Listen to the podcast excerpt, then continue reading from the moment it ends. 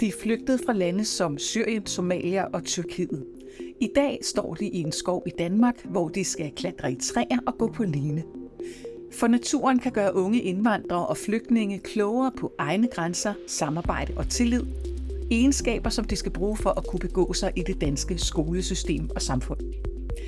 Du lytter til artiklen, øh, der hedder Kan jeg klatre i træer? Så kan jeg også klare skolen. Den er skrevet af Laura Elisabeth Lind og bragt i Natur og Miljø marts 2023. Den er læst op af mig. Jeg hedder Charlotte Thornhøj Dalstrøm, og jeg er chefredaktør her på Natur og Miljø. Midt mellem brumbærkrat, gamle egetræer og nye løvskud sidder en gruppe elever og lærere i rundkreds på sammenklappelige festivalstole. Vi er i Korsør Lystskov. Det overskyder. overskyet. Ikke en solstråle slipper gennem den grå dyne af skyer over de nøgne trækroner. Skovbunden er dækket af brune, fugtige blade, og kulden fra jorden forplanter sig hurtigt op i kroppen. Det er tydeligt, at flere af de unge allerede fryser, inden de er kommet i gang med dagens program. Jeg glæder mig til at komme ud og klatre med jer. Vi skal nok passe på jer, siger Nikolas Rå, der er lærer på skolen og sammen med de unge for første gang. De unge har forskellige religiøse og kulturelle baggrunde.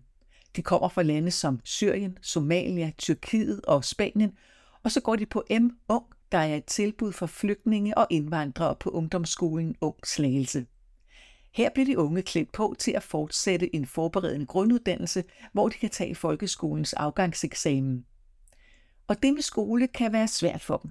Sproget er nyt, og skolekulturen og samfundsnormerne er anderledes end der, hvor de kommer fra. Men i dag har skoven budt dem op til dans.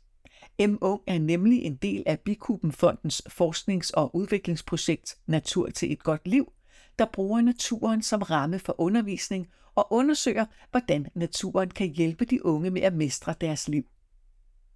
Har I lært om de forskellige træsorter, spørger Nikolas Roth, og går i gang med at fortælle, hvorfor bøgetræet med mange grene langs træstammen er bedre at klatre i end det nubrede egetræ med få grene. Han spørger også de unge, hvorfor de tror, at de skal lære at klatre i træer i skoletiden. Spørgsmålet hænger lidt i den disede luft. Så løftes en hånd forsigtigt i vejret midt i rundkredsen. Det er 17-årige Arda fra Tyrkiet, som har boet i Danmark i halvandet år med sin familie. Vi skal lære vores egne grænser at kende, og vi skal lære os selv at kende, siger han. Gruppen deler sig i to. Det ene hold bliver ved stolene og det medbragte grej, hvor lærerne begynder at spænde en blå slagline op mellem to træstammer. Det andet hold passerer en grøft og går 100 meter dybere ind i skoven, indtil de møder et 20 meter højt bøgetræ. Det er her Arda og de andre skal klatre og samtidig blive klogere på alt fra egne grænser til problemløsning, fortæller deres lærer Maiken Petersen. De er ikke vant til at give udtryk for deres følelser og meninger. Med hjælp fra naturen klæder vi dem på til at blive selvstændige unge mennesker, der kan se til og fra, navigere i livet og få en uddannelse, siger Maiken, mens Arda gør sig klar til at klatre. Alle remme på klatreselen er sikret, den røde hjelm er på, og Arda er spændt fast til sin makker, underviseren Nikolas. Han står på jorden ved siden af træet og fungerer som stopklods, så Arda ikke falder ned. Det kræver mod, styrke og tillid at klatre op i højden, hvor Arda aldrig har været før. Med et håndtegn viser han, at han er klar. I starten svinger han lidt i selen, men hurtigt finder han rytmen, og som en lille træløber, der nærmest danser op og ned af træerne efter føde, når han hurtigt de 14 meter op til endestationen, hvor selen er fastgjort til en gren. Undervejs høster han klapsalver og støttende ord for kammeraterne på jorden. Og netop det med at støtte hinanden og samarbejde er noget af det, de unge skal lære med naturen som platform.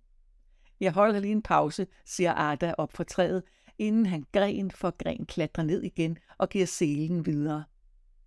De næste når et par meter op, inden de kan mærke, at de skal ned igen. Det er vigtigt, at de lærer at sætte grænser og vise egen kontrol, siger Maiken og giver Arda og de andre et godt gået klap på skulderen. Arda og familien flygtede fra Tyrkiet, fordi det politiske system ikke levnede plads til, at de kunne leve frit. Nu arbejder min mor og far her i Danmark, og jeg kan få en uddannelse. Det betyder meget for dem, at jeg går i skole, fortæller Arda, og fortsætter med at forklare, hvordan han kan bruge naturen, når de kommer tilbage i klasselokalet. Når vi øver os på eksamen, kan jeg bruge det. Jeg var lidt bange for at komme højt op i træet, men det var muligt, jeg gjorde det, og når jeg nu skal lære det danske sprog, lave lektier eller skal til eksamen, så kan jeg også tænke, at det måske er for svært. Men så vil jeg bare tænke på træet. Jeg kan godt, også i skolen, siger Arda og betragter det høje bøgetræ. På træstammen kan man ane et hjerte, der er ridset i bakken. Ved siden af står der P plus L, en kærlighedserklæring, man sikkert kunne finde på mange træer rundt i skoven. Alligevel kan man ikke lade være med at tænke på, hvordan skoven og naturen i Danmark giver plads til spirende kærlighed, legende børn, cyklister og hundeluftere. En frihed, som flere af de unge måske ikke har oplevet i deres hjemland. Nogle af vores elever på skolen har aldrig været i skoven før. De er vant til, at der kan være farlige dyr eller militante grupper i skoven, hvor de kommer fra. Så for nogen kan bare det at være i skoven være en overvindelse, fortæller Nikolas. Gennem skoven forplanter den gode stemning sig, og man kan høre grin og opmuntrende råb fra gruppen på den blå slagline. Det er blevet tid til, at holdene bytter, og Arda er den første til at hoppe op på den udspændte line. Arda, du siger til Mathaj, hvad du skal bruge, om det er en hånd eller en gren, siger Maiken til Arda, der beslutter at balancere med en gren som støtte mellem ham og vennen Mathaj. Da han har gået hele vejen over linen og står under trækronen, spørger Maiken, om han vil hoppe ned eller prøve at vende rundt og gå tilbage. Jeg vender mig, svarer Arda og prøver at finde balancen på linen. Selvom Arda og de andre knokler med matematik, dansk og engelsk hjemme i klasselokalet, så er det også alt det uden om fagene på skemaet, der betyder noget for et godt skoleliv, forklarer Maiken. Der er behov for, at man kender sin egen identitet og kan drage omsorg for sig selv og andre. Og her har vi en naturlig genvej i skoven, hvor vi nemt kan arbejde med alt lige fra selvhævdelse til ansvarsfølelse. De her kompetencer er nødvendige for at begå sig i skolen og samfundet. Så vi lægger vægt på, at eleverne får mestringsoplevelser her i naturen og har en dialog om det i undervisningen, forklarer hun, og betragter arter, der er nået halvt tilbage på linen, inden han hopper ned på skovbunden. Han er blevet mere og mere glad for skoven, efter han er kommet til Danmark. For nylig har han og elever fra skolen været på lejerskole i Svanninge Bakker på Fyn, hvor de tændte bål og lavede bålmad. Og så skulle de lave deres egen livssti ved at finde ting i skoven, der symboliserer betydningsfulde nedslagspunkter i deres liv, lige fra fødsel og til nu. Sammen med deres kammerater gik de af livsstilen og forklarede om deres liv. Jeg havde nogle lyseblade på min livsstil for at vise, at livet er godt og lyst nu, siger Arda og bliver suppleret af Maiken. På den måde kan de sætte ord på nogle følelser. En havde nogle friske rønnebær, og for hende betød det fred og et godt liv. Og så var der visne blade længere fremme på stien, for familien havde været nødt til at forlade mormor i hjemlandet. Arda kan tydeligt mærke, at skolen i Danmark er meget anderledes end der, hvor han kommer fra. Her i Danmark har vi ikke konstant den ene eksamen efter den anden. Det her i skoven styrker venskaberne, og forholdet til lærerne er super godt, siger han, og bliver suppleret af 18-årige Adnan, der er flygtet fra krigen i Syrien og nu bor med sin familie i Korsør. Det er fantastisk at være sammen her i naturen. At gå på line betyder, at jeg kan holde fokus. Det samme skal jeg, når jeg skal lære i skolen, siger Adnan og fortsætter. Skolen er meget anderledes her i Danmark. I Syrien slår man børn. Det har jeg selv oplevet en gang, hvor jeg havde lavet min matematik forkert, og pludselig slog min lærer mig. I Danmark er læreren min ven. Og netop båndet mellem lærer og elev er noget af det, der også arbejdes med i skoven.